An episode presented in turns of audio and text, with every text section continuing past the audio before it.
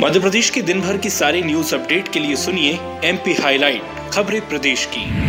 आज मध्य प्रदेश में N H B के जीरापुर सुसनेर मध्य प्रदेश राजस्थान बॉर्डर रोड पर राजगढ़ ज़िले की जीरापुर के लिए केंद्र सरकार द्वारा दो करोड़ बहत्तर लाख रुपए के बजट की साथ स्वीकृति दी गई। मुख्यमंत्री श्री शिवराज सिंह चौहान ने जीरापुर बाईपास सहित खंड का टू लेन में पुनर्वास एवं उन्नयन के लिए राशि स्वीकृत करने पर प्रधानमंत्री श्री नरेंद्र मोदी और केंद्रीय परिवहन मंत्री श्री नितिन गडकरी का आभार माना। मुख्यमंत्री श्री चौहान ने मध्य प्रदेश की जनता की ओर से धन्यवाद व्यक्त करते हुए कहा कि केंद्र सरकार द्वारा दी गई ये महत्वपूर्ण सौगात है।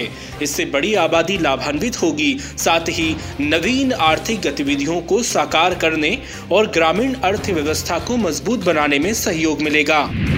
मुख्यमंत्री श्री शिवराज सिंह चौहान ने मध्य प्रदेश में आज 15 से 18 वर्ष आयु की श्रेणी के कोविड 19 वैक्सीनेशन में 33 लाख से अधिक डोज पूर्ण होने पर प्रसन्नता व्यक्त करते हुए बधाई दी। मध्य प्रदेश ने इस श्रेणी में कुल लक्ष्य की दो तिहाई से अधिक उपलब्धि अर्जित कर ली है। सीएम श्री चौहान ने कहा कि जहाँ 18 वर्ष से अधिक आयु के व्यक्तियों के वैक्सीनेशन में मध्य प्रदेश अग्रणी रहा है, उसी तरह अब किशोर वर्ग को कोरोना से सुरक्षा देने का कार्य बेहतर रूप से चल रहा है।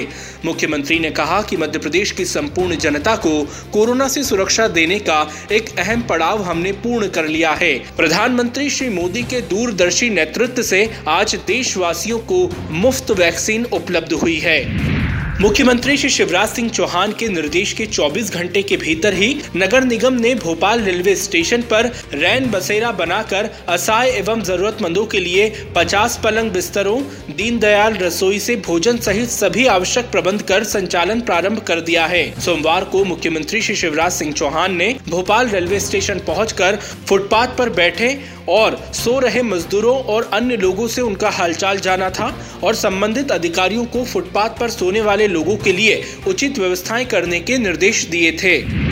मुख्यमंत्री श्री शिवराज सिंह चौहान ने मंगलवार को मंत्रालय में समाधान ऑनलाइन कार्यक्रम की वीडियो कॉन्फ्रेंसिंग में अधिकारियों को संबोधित कर कहा कि शिकायतों के निराकरण में अधिकारियों की जवाबदेही तय होनी चाहिए। समय पर लाभ नहीं देने वाले अधिकारियों, कर्मचारियों पर कड़ी कार्रवाई की जाए।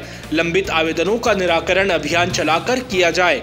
मुख्यमंत्री श्री चौहान ने शिकायतों के निराकरण में लापरवाही बरतने वाले दो अधिकारियों, एसडीएम शहडोल और सहायक आयुक्त खरगोन को निलंबित करने के निर्देश दिए। मुख्यमंत्री श्री चौहान ने सीएम हेल्पलाइन में उच्च प्रदर्शन करने वाले जिलों, अधिकारियों, विभागों को बधाई दी और निम्न प्रदर्शन वालों को सुधार करने के निर्देश दिए। तो आज एमपी हाईलाइट में इतना ही। मिलते हैं अगली अपडेट के साथ। सुनते रहें एमपी हाईलाइट खबरें प्रदेश की। thank you